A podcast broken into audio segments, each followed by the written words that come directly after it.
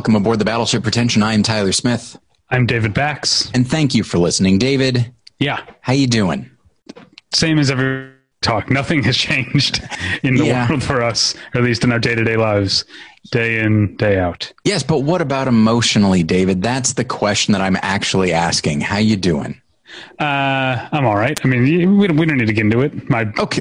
my uh, both my brothers are essential employees in St. Louis, going to work every day. My mom and my sister are in Florida, which is not great. So uh, emotionally, I'm uh, pretty anxious a lot of the time. Sure, sure. But uh, that's not what we need to be getting into. well, and even without all of this, like down in Florida, you know what they got? Gators. They got gators. Yeah. Oh, yeah. And I've seen I've seen pictures. I was like I was like talking with the with my family, and I was like, I hope you guys haven't seen any gators. And my sister was like, Oh, like her son and husband, they went off looking for some. I was like, What? What are you doing?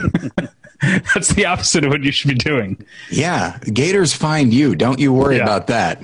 Um, so uh, okay, so we have uh, we have a guest with us, uh, someone that hasn't been on the show in a while, and uh, a fellow podcaster. And uh, 183 episodes since the last time this person was on the show. wow, Man, that makes me feel bad. really? What was the? Episode been- 500. Oh, that's right. Yes, yes. Okay, That's how I that's how I know because this is 683, right? Yeah. Oh, okay. Uh, that's right. I've completely, yeah, I've completely forgotten. Just like I don't totally know what day it is uh, at this point. Um, I also have lost track of what episode we're on. Um, but yeah, so it's no, it's good to know that uh, you know it's it's been that long because you can just you can just the the the listeners thirst for this guest is very is just palpable. Oh, sure. I think um, it is. Yeah, we couldn't uh, hold we couldn't uh, hold back the dam any longer. exactly. Yeah. But we're going to have to because I want to tell you real quick about tweakedaudio.com. Tweakedaudio.com is where you go for professional quality earbuds in a variety of stylish styles and colorful colors. They look great. They sound great. Tyler and I use them each and every day. Today, I know, Tyler, normally I like to highlight some new album that has come out that I've been listening to. Uh, but uh, was a Prince day, and I listened to Prince all day Sure. today. And you know what? It sounded great on my tweakedaudio.com earbuds. They're available at a low, low price at tweakedaudio.com. But if you use the offer code pretension at checkout, you get one third off that low, low price and no shipping charges. So please go to tweakedaudio.com and use the offer code pretension. Okay, it's time to commit. 2024 is the year for prioritizing yourself. Begin your new smile journey with Byte, and you could start seeing results in just two to three weeks. Just order your at home impression kit today for only $14.95 at Byte.com. Byte clear liners are doctor directed and delivered to your door. Treatment costs thousands less than braces, plus, they offer financing options, accept eligible insurance, and you could pay with your HSA, FSA. Get 80% off your impression kit when you use code WONDERY at Byte.com. That's B-Y-T-E dot com. Start your confidence journey today with Byte. Tyler, Yes. let's get into it, shall we? Okay. Yeah. So our guest, uh, uh, who's kind enough to uh, take time out of his day to be here, is the uh, co-host, producer. I don't know uh, what the official title is of the uh, long-running and wonderful Never Not Funny. It's Matt Belknap. Matt, how you doing? Good. How you guys doing? Doing okay. I mean, I heard about David. We don't need to go back into that sad sack. Yeah. I'm doing great. I'm having a I'm having a hell of a time. You get, yeah, you're awesome. I mean, you you look great. I know the, the listener can't see, but I can see you on Zoom, and you're you've got a very nice bookshelf of, of DVDs behind you. Very nice natural light coming in through the window. I'm very jealous of your setup. Well, you know, it's uh, if you if you uh, had been in my neighborhood, you would, that jealousy would uh, start to fade because at some point the ice cream truck's going to go by that just has a single bell that dings about every five seconds, uh, just driving you slowly more and more insane. And the listeners are already well aware of my hatred for. But Yeah, um, seriously, it sounds like the tense moment in the uh, like submarine movie where they're trying to like avoid the other stuff, like the sonar, and you're just hearing like exactly. every yeah. Yeah. So like, even even with the lockdown, there's still ice cream trucks. Uh, uh, in the neighborhood? yeah, yeah. Wow. Huh. I didn't think about that. Yeah, it's. I mean, a lot of the, uh, and actually, uh, there's a, a food truck that uh, is, is pretty common over on Sepulveda, and it uh, it's still operating. Um, and I mean, I guess since it's like food service, uh, it could be seen Yeah. as, as essential and Yeah. it's not like a dining situation. Uh, but at the same time, like they they can't really enforce like how close people are going to stand to each other as they wait for that delicious ice cream. Yeah, I don't know if I would call the Spider-Man ice cream pop essential. I mean, that is really stretching the definition. Yeah, but we're all we're all getting older. If I were eight years old, it would be the the definition of essential. Yeah, I mean, I, I'm kind of talking out of both sides of my mouth because I, I did, uh, I braved the Trader Joe's just to get my son the like the frozen waffles that he likes for breakfast.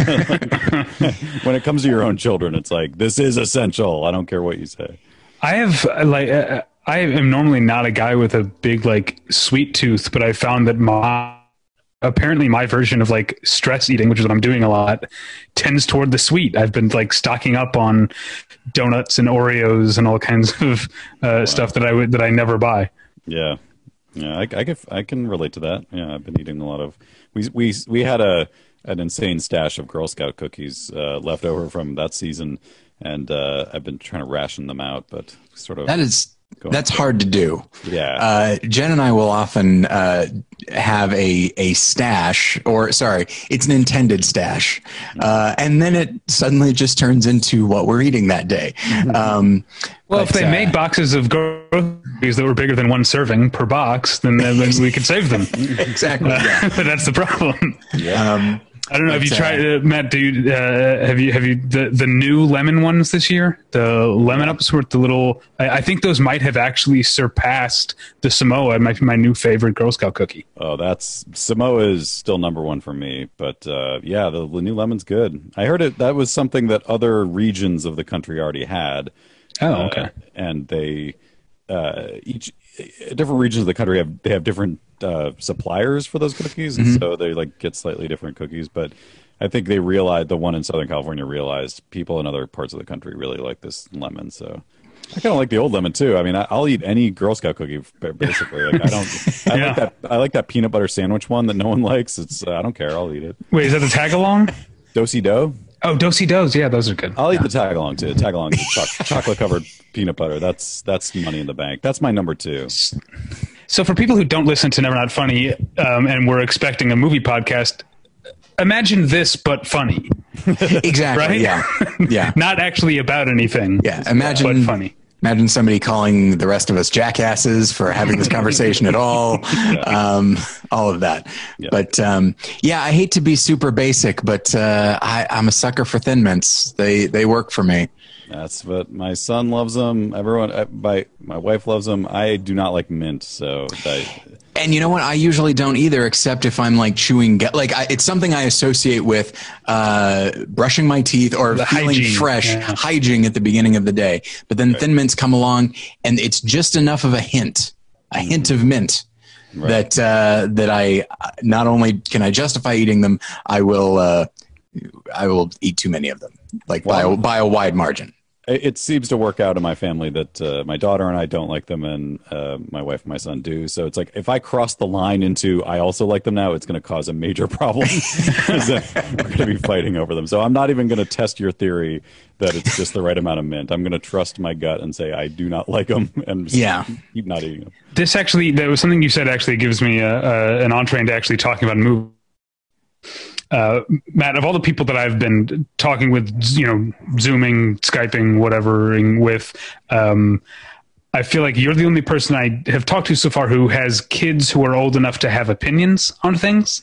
Like, because all of my my siblings and my friends who have kids, they're like four and under. You know. Um, so, what are you? Uh, uh, what are you watching? Uh, how, what, what do you agree on as a family to watch?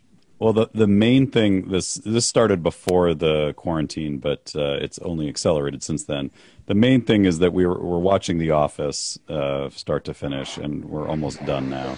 Um, so that's going to be interesting when that's over. What we're going to do next. The obvious thing is Parks and Rec, but uh, but yeah, they everybody loves The Office. Movie wise, uh, we just watched Big with them. Um, They liked that a lot. That's one of my childhood favorites. Um, it really struck a chord with me as a short kid who wanted to be bigger. And like, I don't know if you remember this, the scene, the whole crux of his, you know, the decision to make the wish is that he likes this girl and the girl's taller, and she, he's trying to like kind of you know he, he's trying to like uh, talk to her and at the, at this carnival and and they're in line for this ride and he's too short for the ride and so she just goes with a, a older boy and that really like when I watched it again I was like oh my god of course that's why I liked this movie like that's exactly my life just always I was always really short and always feeling like the girls that I liked were sort of unattainable and and uh and always like with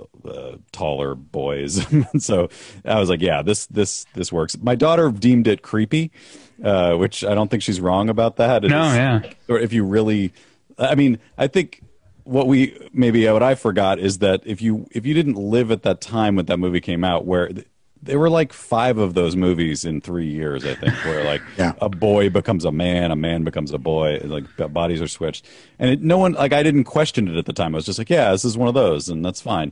But yeah, it's I think she thought it was very creepy that he's basically a boy and he's having sex with Elizabeth Yeah. It's, Yeah. very, it's very weird. Yeah, I know that, that the the shot like seeing him as the as a kid that must have been uh, Yeah. uh, quite upsetting for that character in the in the sequel. Um, Yeah, I remember seeing that that, that movie um, as a kid and being a stubborn kid and being like insisting that I wouldn't like it because I don't know I'd liked you know either action movies or I liked more overt like comedy comedies like Ghostbusters or whatever. My mom was like, "No, you like you like you like big, you like big," and she finally I finally like agreed to watch it and then wouldn't fully admit that I loved it just out of stubbornness to to my mom. But uh, in yeah, retrospect uh, retrospectively, sorry, mom, uh, Big's pretty great. Um, Yeah, It's I think we, it's we did a, we pretty did a penny we did a penny a penny Marshall episode after she passed away on on her whole Mm-hmm. uh, filmography. I think I ultimately prefer a League of Their Own, but uh, Big is a a close second place, and I and I think probably the most visually accomplished of her films as well. Yeah, I think I, I think I, I think I probably prefer League of Their Own. Uh, Big is good in a lot of ways. Uh, that the the moment that you're talking about, where Elizabeth Perkins realize realizes like what she has done at this point, like in full on like uh, Alec Guinness Bridge on the River Kwai fashion. Uh, just what have I done?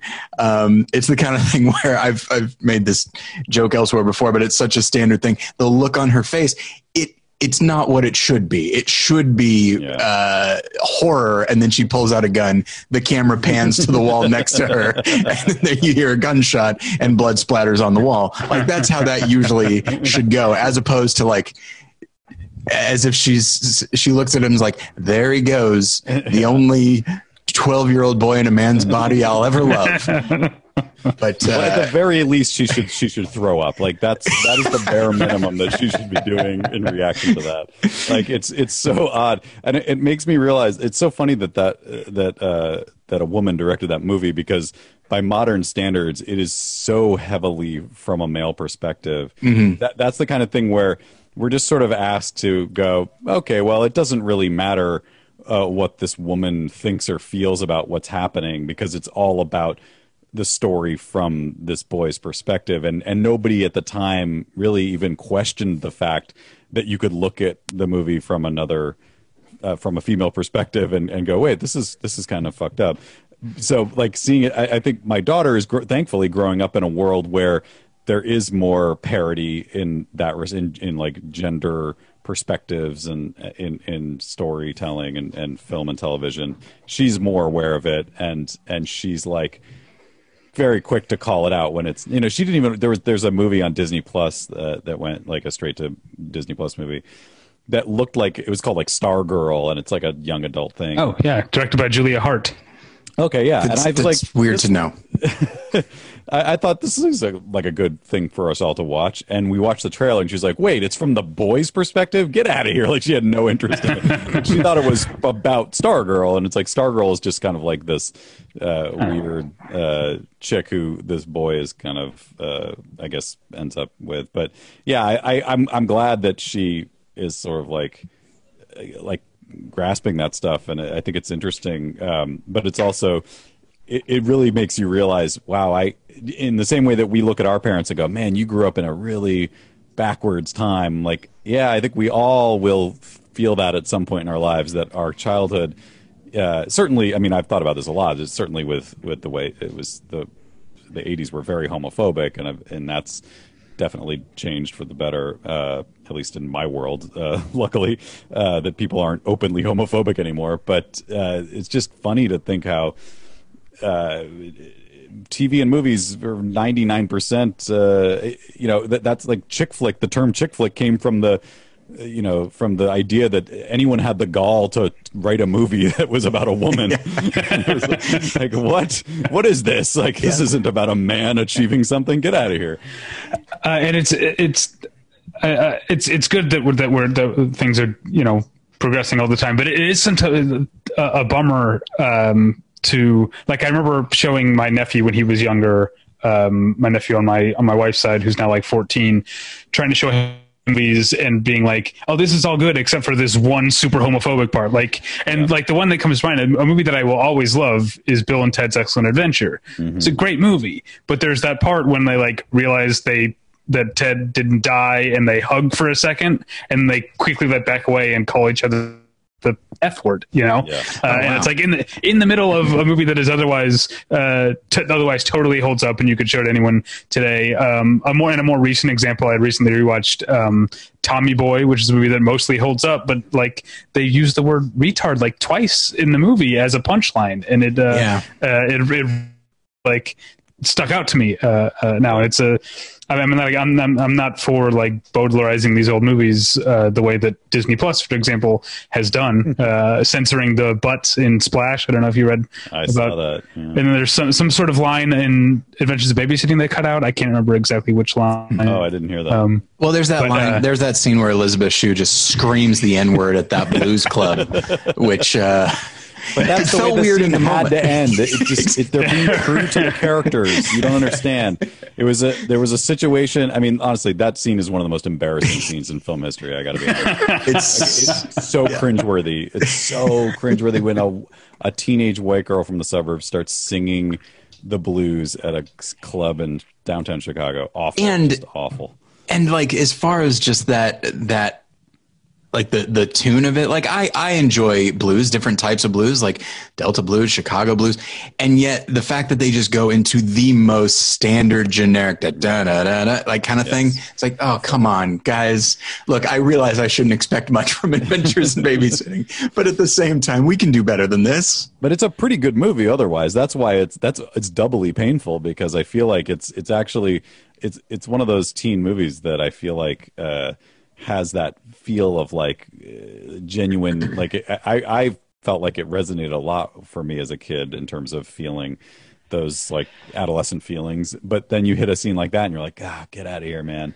Terrible. This is for some i don't know whose whose grandmother like thought that this would be fun. Yeah. But it makes me wonder, like what, like what part of like Shazam from last year in 20 years are people going to be like, oh, they put that in the movie? yeah. oh i've i've already got one for shazam I didn't As li- actually see Shazam. I was, just, Yeah. I was just trying to think of a live action comedy. Well, and it, you know, it's probably not as not as flagrant as it is in in some of the films that we're talking about now, but um, but as listeners know, uh, Jen and I are going through the uh, the adoption process, and it's a very slow process, uh, and so you take a lot of classes about like how to really care for uh, a child even if even if it's a it's a newborn that's been placed with you and they grow up and you're the only parents they ever know like there is still this disconnect and so you're trying to bridge that gap um, and then in Shazam, it's all about this kid who, like at age 12, was left at a car- carnival by his mom. And so he's been in and out of foster homes. And then there comes a moment towards the end of the film where he finally is reunited with his mom and uh, he's been uh, idealizing her, which does happen, uh, and then dis- determines that she certainly uh, feels bad for him, but she also doesn't really regret what she did, and she's living a pretty rough life. And so he he gets some sense of they sort of treat it like, oh, he has closure because he realizes she's not perfect. Okay, he can now completely forget about his sadness and move on and be happy. And it's like, that's psycholo like even if I didn't take these classes, I think I could tell you that's pretty easy. Uh, Yeah. And so it's moments like that that like because of just the stuff that I've been dealing with the last couple years, that really stuck out to me. But uh, but who knows? Yeah, that that that's funny. That movie was sort of marketed as like another like a modern day Big, and I was sort of excited by the idea that it would be like a fun comedy with superhero elements, and took the kids, and uh, it's pretty like, like like everything DC and uh, Warner Brothers seem to do now. It's it, very I, I thought unnecessarily dark and unnecessarily gritty at times, and um, of all the DC movies, that's one where I was like, hey, you can take your foot off of the Zack Snyder filtered gas a little bit and just like have, make make a fun movie. And I think it's almost like they realized after the fact, oh yeah, this should be fun. People want that, uh, and they did the marketing that way. But then the movie itself is like very. It scared the shit out of my son who's seven, and uh, Yeah. it's it's like crazy. It just there's a lot of like, and I know I think there's like an older kid who they're sort of thinking of when they make those movies where it's like, oh no, but the 14 year olds are going to love it. Yeah. I don't think the 14 year olds are going to stay away from it if it doesn't have a guy getting thrown out of a fucking skyscraper window. like it's like it's just, just like brutal, like a crazy random murder. Or a, bo- a boardroom full of people killed by the personifications of the seven deadly sins. Right. Yeah. It's just just insane violence and Yeah. and like and and spookiness. Like it's kind of horror. Like when they're in the, when he's in the subway and like it, you know he goes into that whatever weird realm and it's just all like just laying it on so heavy. And then yeah, and then the sort of the sort of armchair psychology of his like situation with his birth mother is was just like Yeah. so out of place. And this is not what I came to this movie for, guys. Just give me some laughs and then uh, see, show me the good guy punching the bad guy in the face, and then we're done. I've, I've skipped most of the DC movies, but I did I did see Aquaman, and I thought that was like fun.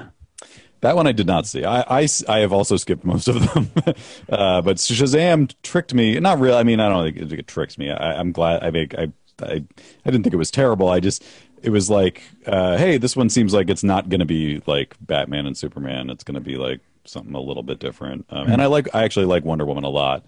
Yeah. um, that one sort of to me just stands on its own as like a separate thing. But um, but yeah, it, it it just seemed like such a missed opportunity to just to, to make a light, fun superhero movie, which which they seem somehow stubbornly like we're not gonna, we're not Marvel. We're not going to make a movie that people like. We're going to make a movie. Yeah. Mo- Some people are scared of, other people are disgusted by, and and then a core group of people are way too into. yeah, it's, it's something that uh, you know on Facebook in some of the groups that I'm a part of. There's always it's it's weird. It's like uh,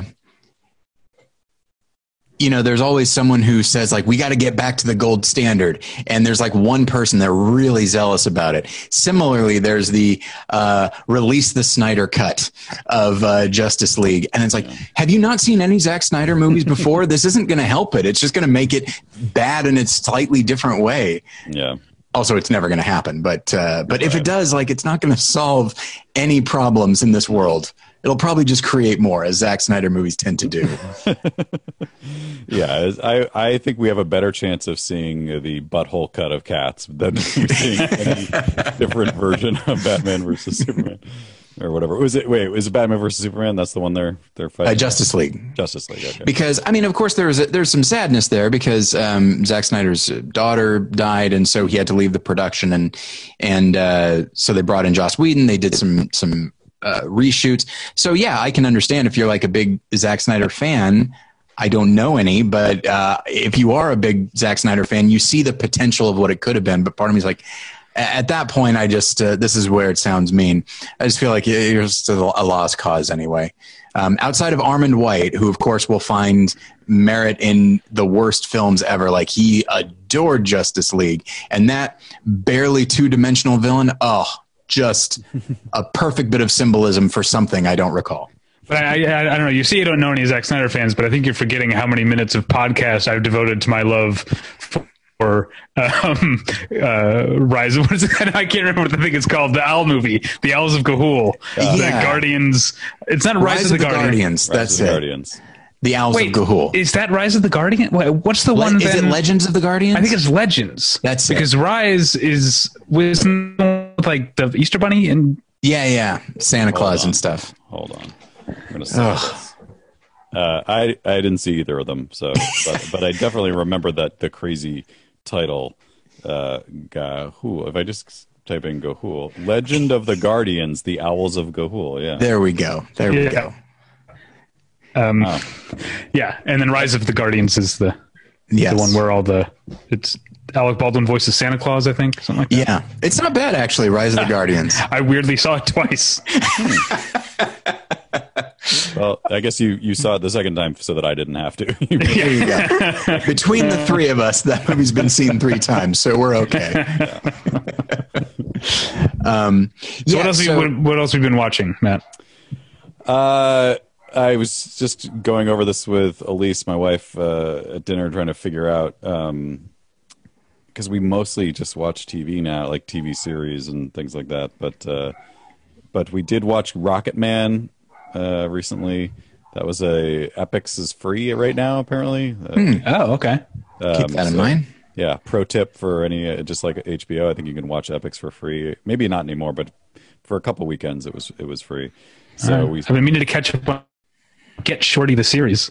that actually might be good or might be terrible. I have no idea. Like I, I feel like uh, is it is it Ray Romano? Is he in? Yeah, Ray Romano is like the Gene Hackman type. Ray Romano uh, basically is always great as as far as I can. And then it's Chris O'Dowd is the John Travolta type, right? Yeah. He's So yeah, good. a good cast. No, I think the, the people who have seen that Get Shorty show really seem to like it. It's just Yeah. not that many people have Epix, I guess. But now we can all run out. We can do it. Yeah. Yeah. So yeah, Rocket Man's on there. Um, I was like, yeah, okay, here we go. Let's just. Uh, but you know, I don't know if you guys saw it. It's. Uh, I thought it was uh, pretty garbage. Just uh, super boring, man. It's like. Uh, it tries to be interesting and, and artsy in the way that it tells a, a very trite story of a, a guy's life that we already know the story and we've already seen 50 different versions of that story of just uh, yeah, he's tough childhood misunderstood uh, sexual identity crisis drug addiction alcohol figures it all out and happily ever after. It's like yeah okay. But then so like to to do it all sort of like there's a few like stop the story we're gonna have a musical number type things happening which i'm like that doesn't help. That doesn't make it more anything. It's just uh it just feels like it's trying to distract you from how uh cliched the the script was. But uh yeah I feel Well, I'm gonna, the- I'm gonna I'm gonna tell you right now that I I'm glad that I realized you were talking about Rocket Man and not the Rocketeer before you got to sexual identity crisis. oh, see, and I my this is where my head went. I was like, Rocket Man with like Harland Williams. with Harland Williams. Yeah, that's uh, yeah. That that that should be next. Actually, that maybe we should watch that. I bet I bet that's better. I haven't seen it, but uh, I feel like I would enjoy it more. It's it's so funny because like everybody probably went to see Rocket Man with the hope that it would be as entertaining and maybe trashy and and and garbagey, but still entertaining as um, as Bohemian Rhapsody was, because I think that movie is kind of crap, but it's also very watchable, and uh, it gives you the one thing you want out of those movies, which is just like let me hear the songs and enjoy the like excitement of we're fucking rock stars, and somehow Rocket Man did not do that. They they they reinterpreted almost every song in a way that made it hard to enjoy them, and uh, and didn't really give you the like, you know, this is something like. Uh, uh, I, I used to read screenplays for a living, and um,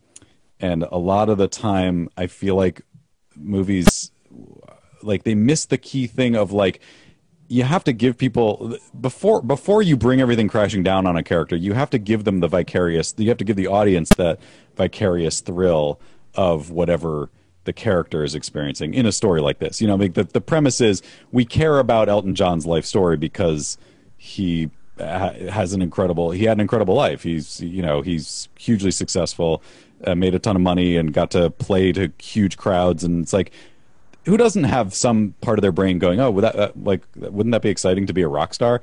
You have to give people, like, give them that, give them the fun of being a rock star. And this movie, like, barely does that.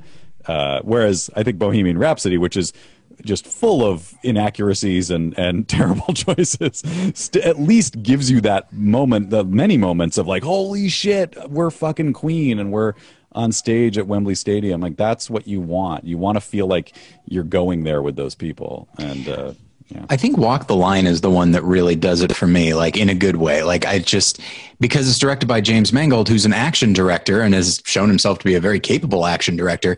And I think he he approaches like the performances the way he would like a race in Ford versus Ferrari or an action scene in Logan, which is it's just like, all right, we want to really try to capture the energy, both of what it would be like to see Johnny Cash and then also to be him in that yes. moment. And yeah. so like those, the, like, and even though like it's, and I think they're by having um, Joaquin Phoenix do his own singing, I think it creates a sense of immediacy, even if it doesn't sound exactly right. Yeah. Uh, I think it's uh, that one to me is I'm not sure if I'd say the gold standard, but that's the one I, I tend to go back to. It's 15 years old at this point, but I mm-hmm. I tend to go back to it.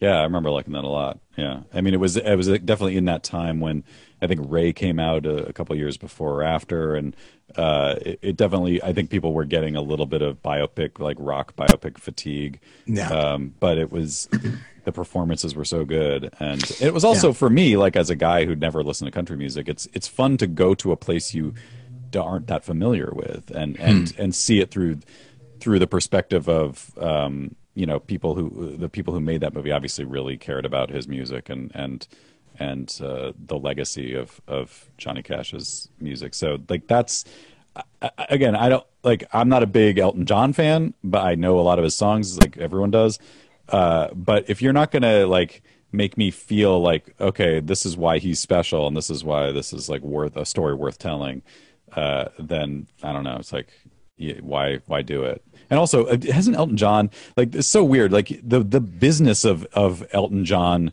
is so odd because like he's produ- he produced this movie he's he produced those weird gnome movies those like animated Romeo and Juliet movies yeah. which were like basically vehicles for his catalog like another way to like remonetize his own work and it just feels like weird at this point where you're like are you just going to keep coming up with new ways to put your songs in movies so that you get more money out of it. I don't it's like I don't want to be a part of that if that's the plan. See, yeah, especially especially like like the idea of him pitching himself within the movie as like a, a, a groundbreaking iconoclast, and here he is like he's a living corporation. You know, he's right, he's, he's, he's he's Kiss and big sparkly uh, eyeglasses, sunglasses, which me, Kiss would wear too. That's that's a movie I want to see. I want to see the really good, well respected. Uh, musician who shows that he has surprising business acumen.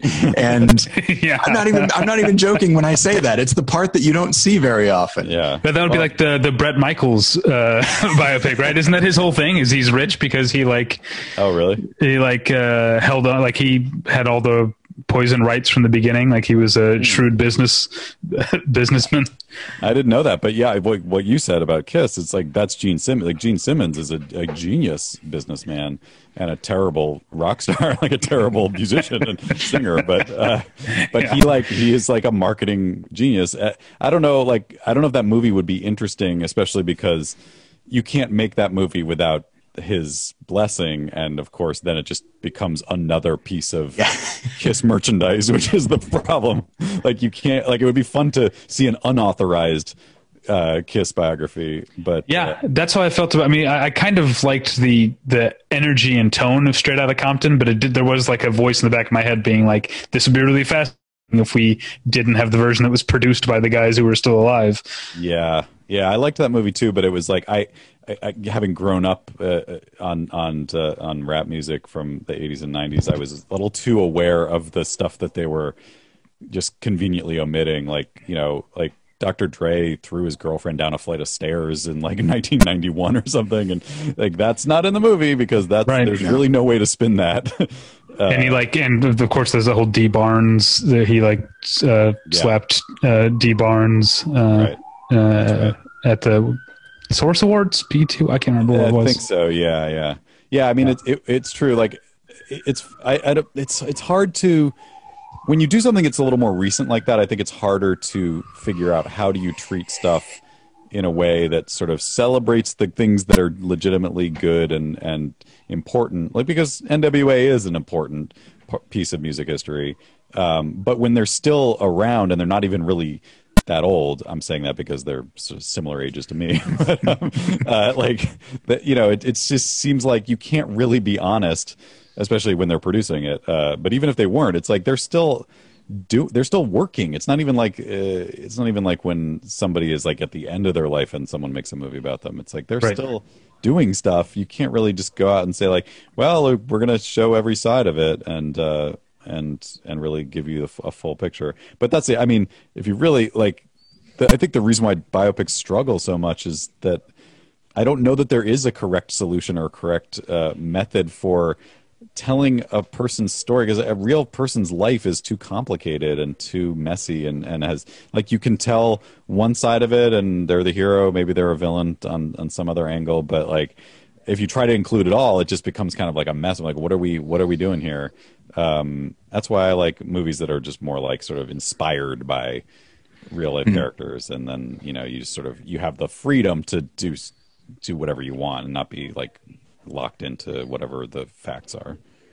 Or I think the other, yeah, I think that's definitely um, the best way to go. But I also like the the biopic that just that doesn't try to tell the entire story. Y- y- you know, um, I think this is very the opposite of what you're talking about Bohemian Rhapsody. Like, yay, fun rock star movie, but Control, the Ian Curtis, the the movie about the guy from from Joy Division, is just like it's pretty much focused on like it's it's more about uh, his marriage than it is the rock star movie, and it's just focused very brief time. Joy Division wasn't around for that long. Uh, um, because of what happens at the end of Control, but um, What happens?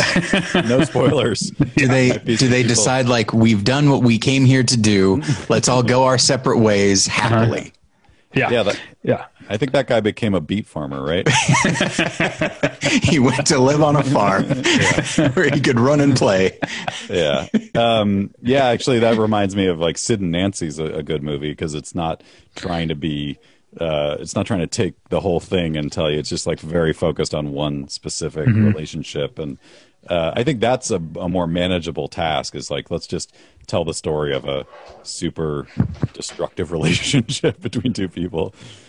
Well, Yeah, ends, I- because what ends up happening, I think, when they try to do the whole life story, and this is not just a musician biopic thing, this is all biopics, is I, I don't know if anyone saw last year that a terrible J, uh, Tolkien, the J.R. Tolkien uh, movie about Tolkien.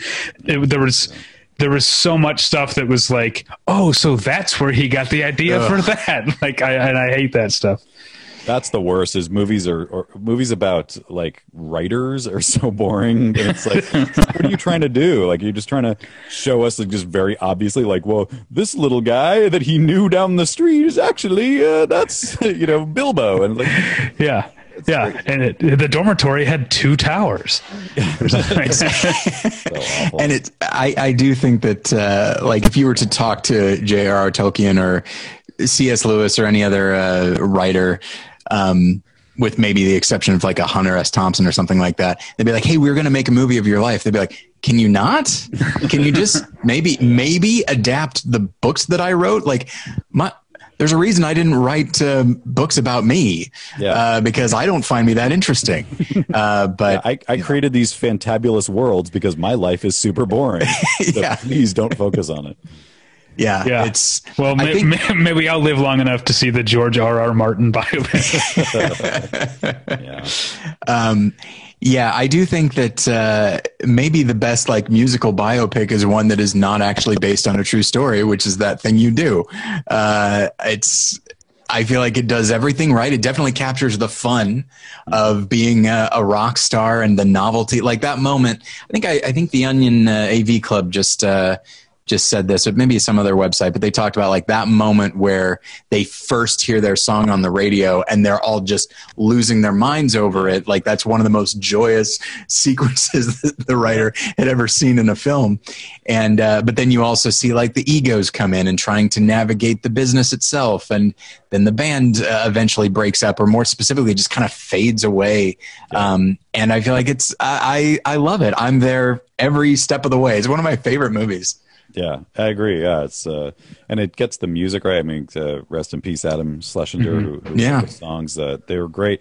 That guy was a genius, man. I, I loved Crazy Ex Girlfriend. Uh, he uh, he had a side. I never really really listened to Fountains of Wayne, but he had a side project with the craziest group of people. It was like it was like one of the guys from Hanson, the guitarist from Smashing Pumpkins, the drummer from Cheap Trick, and Adam Schlesinger, I think. Uh, I could be, I could, by the way, I could be totally wrong about this, but anyway, they were fantastic. That was a great, I, and I forget the name of it, but anyway, but that, yeah, the the songs in that movie were so dead on for like Yeah. that era and that moment in in American pop, where just like, I mean, there's like a million bands like that uh, that that just had their moment in the '60s, and then that was it. I was astonished. Um, my my family Tinted saw. Windows. Tinted Windows, yeah, Tinted Windows is the name of the band. Oh, all right. yeah, Um, fantastic album. I think they only made one album, but it's really good. guess I'll have to check them out. Um, the uh, my family went to see that thing you do in '96, and then we all we all liked. it. I was 14, and I still liked it. You know, I was tried to be all jaded and all that sort of thing, but you can't be jaded when you watch that movie. Um, and then my uh, my mom like bought the soundtrack, and we were listening to it, and I guess just in my mind because everything sounded so like I knew that the song itself, that thing you do, was written for the film, but I guess I assumed that so many of these other songs on the soundtrack were just from the era. No, every single song. I don't. I don't think it was Adam Schlesinger that did all of them, but like every single song in that movie was was composed for that movie uh whether it be like the the song like Mr. Downtown which was essentially supposed to be like uh the the theme of a t- of a detective show or something like that. And just like every every part of that film is 100% manufactured and yet it feels so spot on. And that's part of the the miracle of it. I, i'm just now i absolutely i'm you know you mentioned my dvd wall. I don't own it. And that is an oversight on my part because now it's all i want to do is watch that movie. Mm-hmm.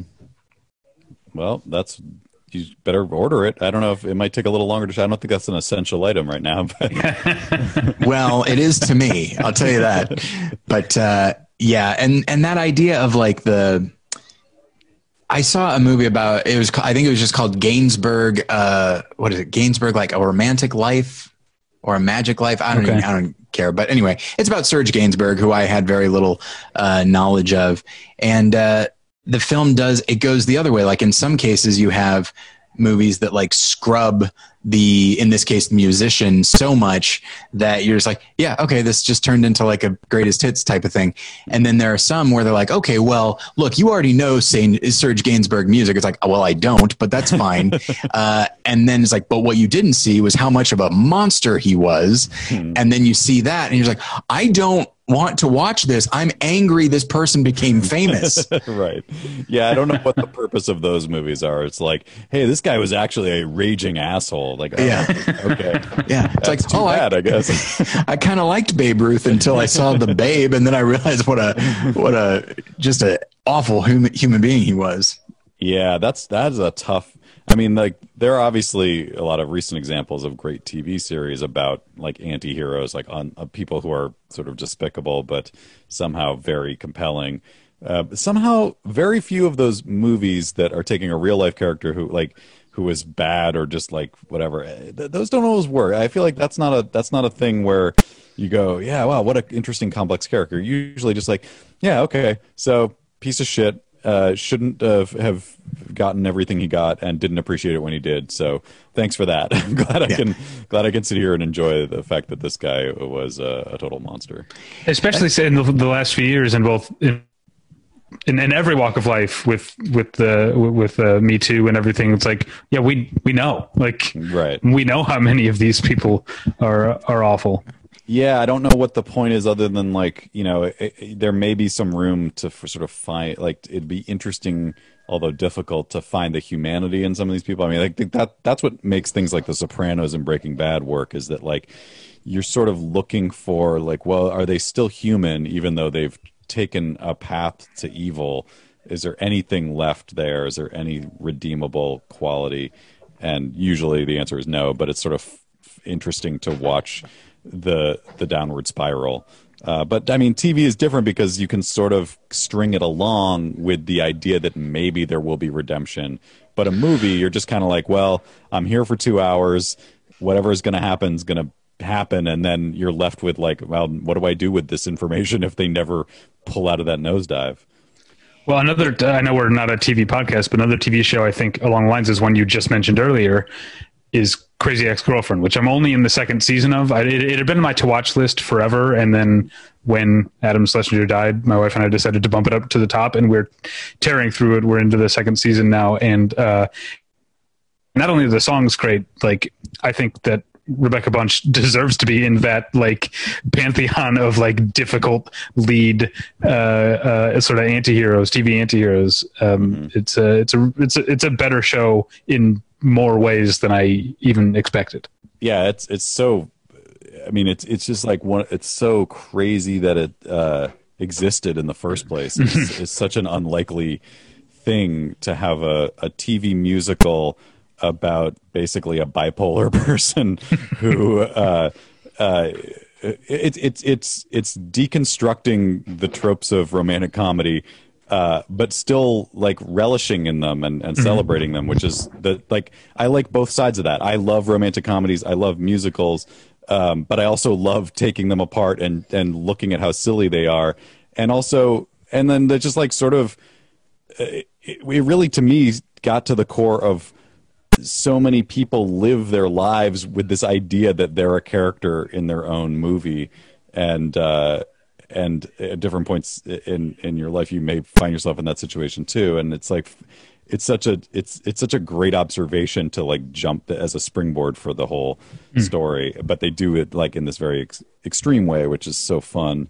Um, and yeah the songs are super funny and great and and the cast is great up until right now, I had no idea that's what that show was about. uh, and you don't it, even it, know the half of it, man. It's so it's so it's it's completely it's like maybe the most original TV show ever created. it's like wow. no other show. There's really no other show. I don't. I'm trying to think like what there have been other TV musicals, but like not. I mean, what cop rock? Like that doesn't. it's not like cop. Right? Like it's it was. It's Smash. Like, Smash. Yeah. Okay. Um, but I didn't watch either of those. I didn't watch Smash. Um, it's it's like it's it's one of the only things that I can think of where like it's not a it's doing musical uh, theater on television and it's not it's not just like guilty pleasure territory. It's actually like genuinely good and entertaining, and you don't have to feel bad about the fact that you're enjoying it because it's just like the, the comedy hits, the songs hit, and it all weaves in perfectly because there's a narrative purpose for the song. Basically, Tyler, since you haven't watched it, the mm-hmm. narrative purpose of it is that basically this woman uh, is, is, is I mean, the, the title is is is literal. She is kind of uh, mentally ill, and so she sees her own life through the filter of uh, of, of a musical. So she'll just drift off into her head, and and something that's happening in her life will turn into a musical number. Uh, hmm. So there's an actual reason why it's happening. It's not like the the show isn't asking us to believe that this is how the world is. The show the show takes place in the real world. The only thing that's not real is what's in her head, which we have the the privilege of seeing, which is very cool. I mean, it's but we we do get some musical numbers that don't involve oh, her. Yeah, so I'm not sure what the because I was actually going to just to mention how catchy the songs are. There's a song from season one in which her boss Darryl is ready to have some people over and the song's called having a few people over and i've had it in my head for like three days. Yeah i forgot about that. Yeah so what is, I, I mean i guess they just decided it doesn't matter. Yeah break our own rule, which is nice too. Like it's not it's not taking anything too seriously, and and it's just like, hey, this is the, what the show is, and it's fun. So who cares if we're if there are rules that are being bent or whatever. Yeah. Which is which is an attitude that I appreciate uh, increasingly as I get older. I feel like when I was younger, and this is something certainly you run across with all kinds of movie and TV fans on the internet, where like they just get so so wound up and they just get so like focused on the rules. And don't get me wrong, like if something is a science fiction movie or something like that, I, you need at least a base of rules. But at the same time, uh, I tend to be year to year. I tend to really like the movies that are like, we're just going to do whatever feels right. Mm-hmm. Um, and just like, oh, thank God. You know, uh, we were talking about Tom Hanks. I, I saw the Mr. Rogers film. It was one of my favorite movies of last year. And just choosing to have moments where they're like, yeah, we know we're doing kind of a, we're, we're, we would seem to be doing a biopic, but we're going to have this character be, we're going to have Mr. Rogers be a supporting role. And then we will also have moments where he looks directly at the camera. Uh, that's what we're going to do because we're not interested in the rules of just telling a traditional story. We want to get more to the essence of who this guy is rather than the the fact of who he is. And I I just like, oh man, thank God, because I really went into that movie expect not expecting much. Yeah, I've, it's one of the few uh, award season movies I still have not watched, and so uh, I, I now that you've said that, I, I'm going to go watch it because I've been meaning to watch it. Yeah, I hope I didn't. I, I, I hope I didn't build it up too much. But that was the thing is my expectations were pretty low, even Yeah. though I, the director had made "Can You Ever Forgive Me," which I liked quite a bit.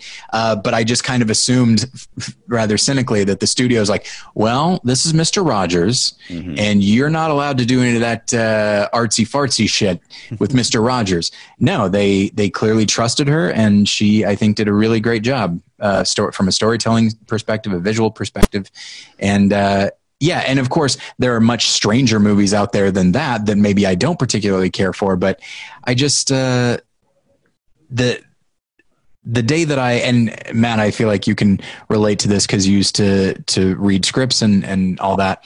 Um, the more academic I get, the more uh, up my own ass I get about things and uh, pretentious I get. But the day that I realized that film doesn't have to be a storytelling medium, oh, that was a very liberating day for me because it can just be whatever the director wants it to be. It doesn't have to stick to certain rules. Um, that said, I love talking about script structure, but uh, but increasingly, you know, what was it? Like my favorite movie of last year was A Hidden Life. The year before that was Annihilation. So just movies that are getting more and more philosophical as as we go tend to be the ones that I like. Yeah, I mean, uh, well, the reality is, uh, telling telling a story in two hours is is insanely limiting. You know, I mean, I think that's what the last twenty years of this like TV golden age has sort of brought to light is that like if you really want to tell a story, uh, it helps to have more space, more more time to do it in, and so uh, you know we like a, a TV series are more like novels or like even a book series, whereas movies are almost like short stories. I mean, they can try to tell a bigger story, but they're always going to be cutting corners, and that's like one of the major challenges. So why not instead of uh, being forced to work within this incredibly limiting uh, set of rules, which are dictated by the the length that you have to work with? Why not just say, okay, well, we're just going to do something different because you can do so many other things other than just like be like a slave to a three act structure which uh, by the way i love. Like i i am absolutely i'm, I'm sort of on the other side of, of what you're saying is like i i am i'm mostly just obsessed with stories. Like i i don't really care what the medium is uh I, I want a good story. And so like i tend to get uh, bored by I sort of I think I went through the phase of really enjoying sort of art films and and movies that were sort of breaking conventions and and or, or just ignoring them. And and uh and then I sort of got over it and and I just realized I came back to the the the realization that I just I like good stories and and I just try to seek them out in any format that they're available in. But um but if you're going to make a movie there's already been 50 million movies that tell some version of the story you're probably going to try to tell. Like you're probably better off if you want to do something interesting you're probably better off just saying hey it doesn't have to be about that. It's like Yeah. we have all this amazing technology and we have all these tools at our disposal to do something purely visual or uh, audio visual and and uh and you know maybe break some new ground And often the I feel like the directors and the screenwriters that are best able to kind of go experimental, they are usually the ones that also have a very firm knowledge of solid story structure. Like they can do that. And not to suggest like I can, I just don't want to. But I feel like it's that idea of of you need to memorize your lines so that you can forget them so that it feels uh, more organic. Uh, whereas I feel like if somebody is just like, no, I'm just gonna make experimental films, they might be interesting, but I feel like you you need to understand what people respond to instinctively first Right. so that you can start to play with that a little bit um yeah yeah and oh god I, I- I think that you know it's it, obviously the goal of every film does not have to be uh, to connect to an audience. But to me, that's always been like my mental starting point for doing things is like you know or or, or the way I judge things that I watch is like uh, is this connecting on a if not universal like on a near universal level? Um, and but experimental films don't have to do that. They don't they don't necessarily want to do that. They could be more they could be exploring some other uh, agenda. And and that's cool too. I, but I to me it's like there seem to be these things that resonate throughout uh, all of humankind, and uh, the, this sort of same ideas and stories come back over and over again. And uh, I don't know, I, I just it's it's kind of fun to see them reinterpreted for each period of time that they're these stories are told in, because even though the sort of the underpinnings may stay the same, it's the it's the little details that make things fun sometimes. It's like what you can add to it given the circumstances of your own time yeah when i uh, now that i'm teaching various types of uh, film classes when we get to uh, screen uh, the screenplay like the role of the screenplay i tend to talk about not purely three act structure, but I tend to focus on it because the vast majority of American movies uh, try to adhere to that. And um, the and so in talking about it, I I determined that the film I think maybe at least in my lifetime has the like the most perfect structure from a three act standpoint, from a setup and payoff standpoint, is Jurassic Park. Um, like that thing is airtight. They do not set up anything that they don't pay off. And when they pay it off, it's almost always at exactly the right moment. Yeah. And it's kind of invigorating. Uh, like it was a movie that I kind of started to get tired of. But then once I, yeah, like once when a film is like really working on a story level, yeah. It's, it can be a real joy to appreciate like, man, they've got this thing wound up tight. Yeah, I, that's see, I like that too. I, I in the same way that I like a really great pop song. You know, I just I love things that are just like this is a this is such a familiar thing, but yet it's, it's got some little ingredient that like brings it to life. It's kind of magic to me that that you can take something that's both familiar and sort of exciting and new at the same time. Uh, I, I, love seeing that stuff. The thing, the movie I always think about with like crazy structure, and I actually haven't revisited this probably since I saw it in the theaters 20 years ago, 25 years ago, uh, is um, Liar Liar. I feel like Liar Liar is like the ultimate Hollywood screenplay. It's just like, Inci- like inciting incident, change, uh, crazy, you know, c- complications ensue, and like it's all to teach a lesson. And it's like the mm-hmm. to me that's like exactly what every and I actually weirdly that the company that made that movie imagine entertainment is the company i ended up working for for a long time and so a lot of the stuff i was reading was sort of attempting that and i was like you guys already kind of you're never gonna clear that part. like you, did, you made the perfect movie. Just stop. You should just quit. You should just close up shop because it's done. You did it. Yeah, that was, that was not where I thought we were headed. I know that I know a lot of people wouldn't think like, yeah, you know, in the history of the like Ron Howard and Brian Grazer's career, like the thing that they should have hung it up after was Liar Liar. but to me, that is kind of to me that's like the ultimate version of the types of movies that they made. And then they they obviously like started making more like Oscar type movies and and other stuff too. But uh, but like and maybe that's wise because they were just like we perfected the the Hollywood uh, high concept comedy. Like, why would we keep making that? Well, now we're going to make uh, Oscar movies and and weird Dr. Seuss prosthetic movies. Boy, yeah, yeah, yeah. and uh, and yeah, it's. I do think that like everything that I've said about like the thing that I like the the thing that invigorates me right now. I feel like as I get older. Um, in the past, if I whatever new thing I, I'm into, I tend to then denigrate the older thing I was into. And these days, it's just like no, everything has a place. Like yes, I don't think film has to be a storytelling medium, but if a movie's going to tell a story, then let's see what that story has to offer. Like, uh, and it's it's such a you know, I mean, it, that doesn't necessarily mean giving every, everything a free pass. Uh, there are plenty of terrible movies out there, but at the same time, just like accepting what a movie is trying to do on its own terms and be like, all right, I will accept what you are trying to do. Now let's see if you actually do it. They often don't, But uh, right.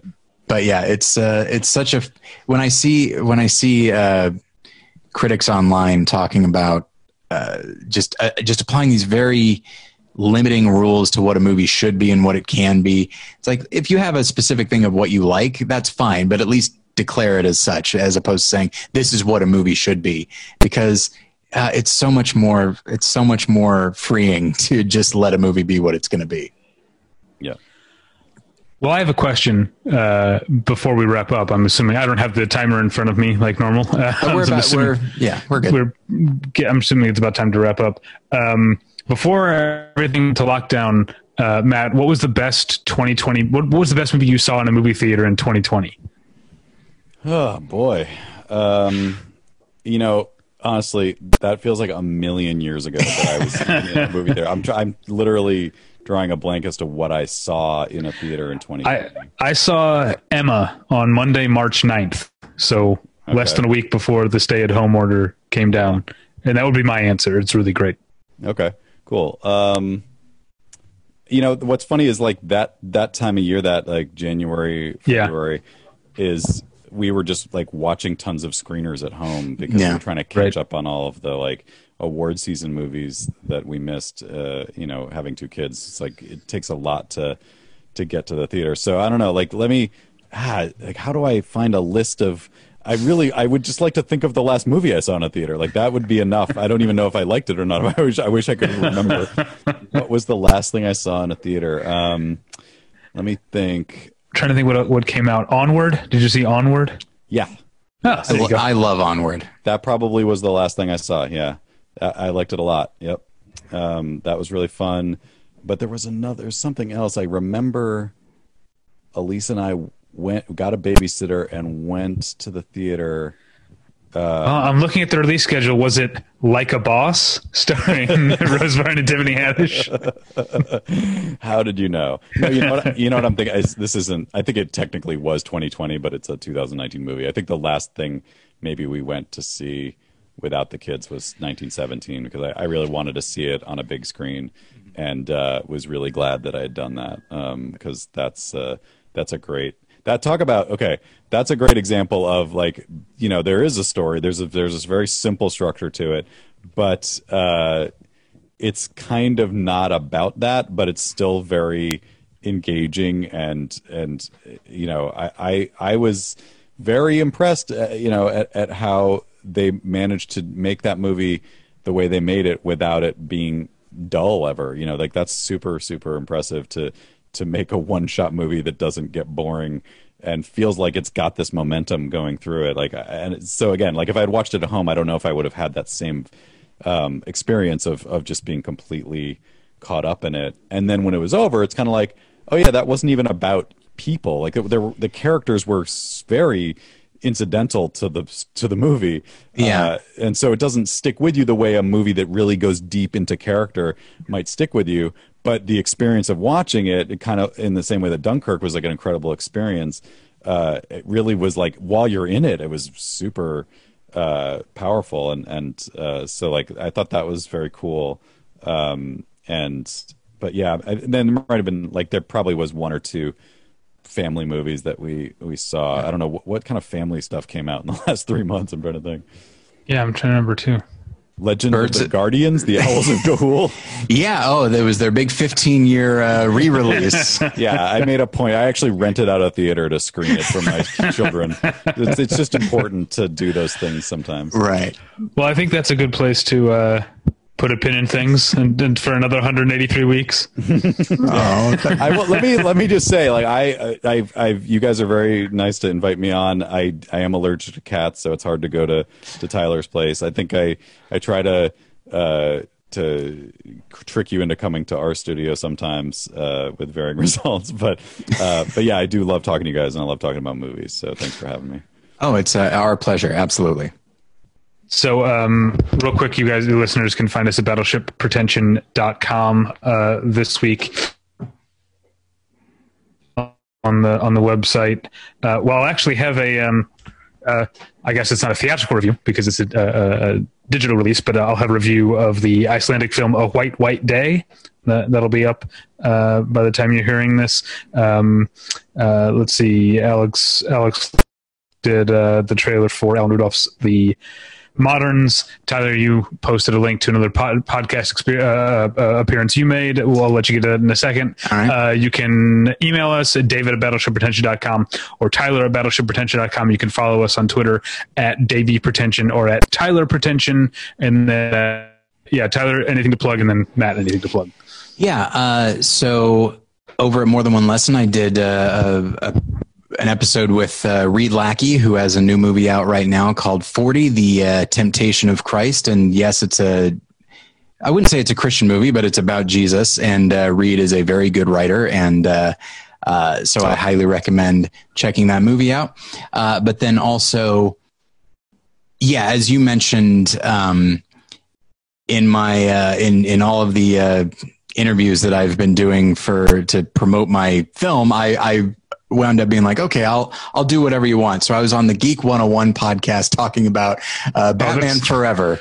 That's not what I was talking about. Oh no, well I'll talk about the other one in a minute Okay. as well. Um, but uh, but no, I was on Geek 101 talking about uh, Batman Forever. Uh, the Geek 101 podcast they they talk about movies that come that uh, that have come out in the past in five year increments.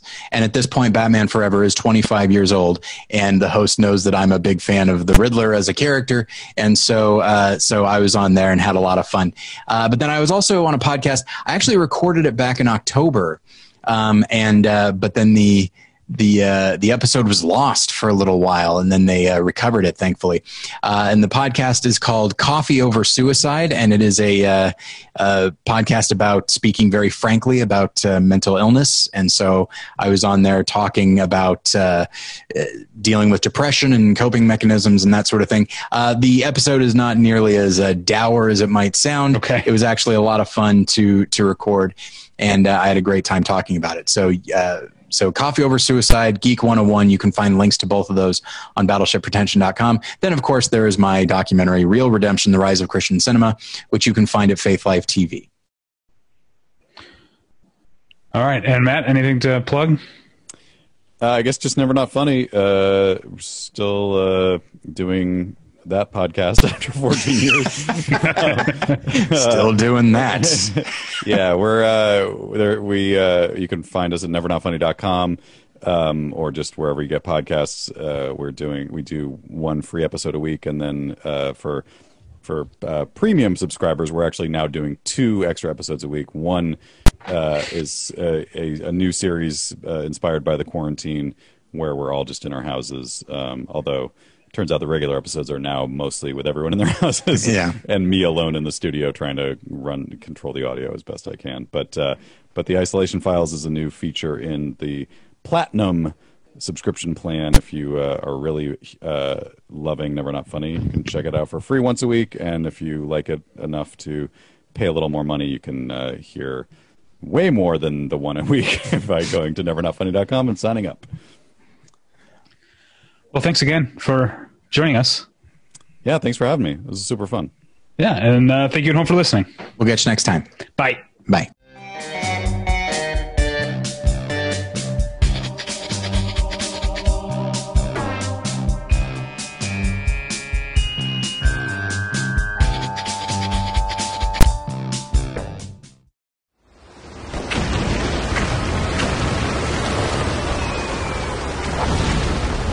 This program is a proud member of the Battleship Pretension Fleet.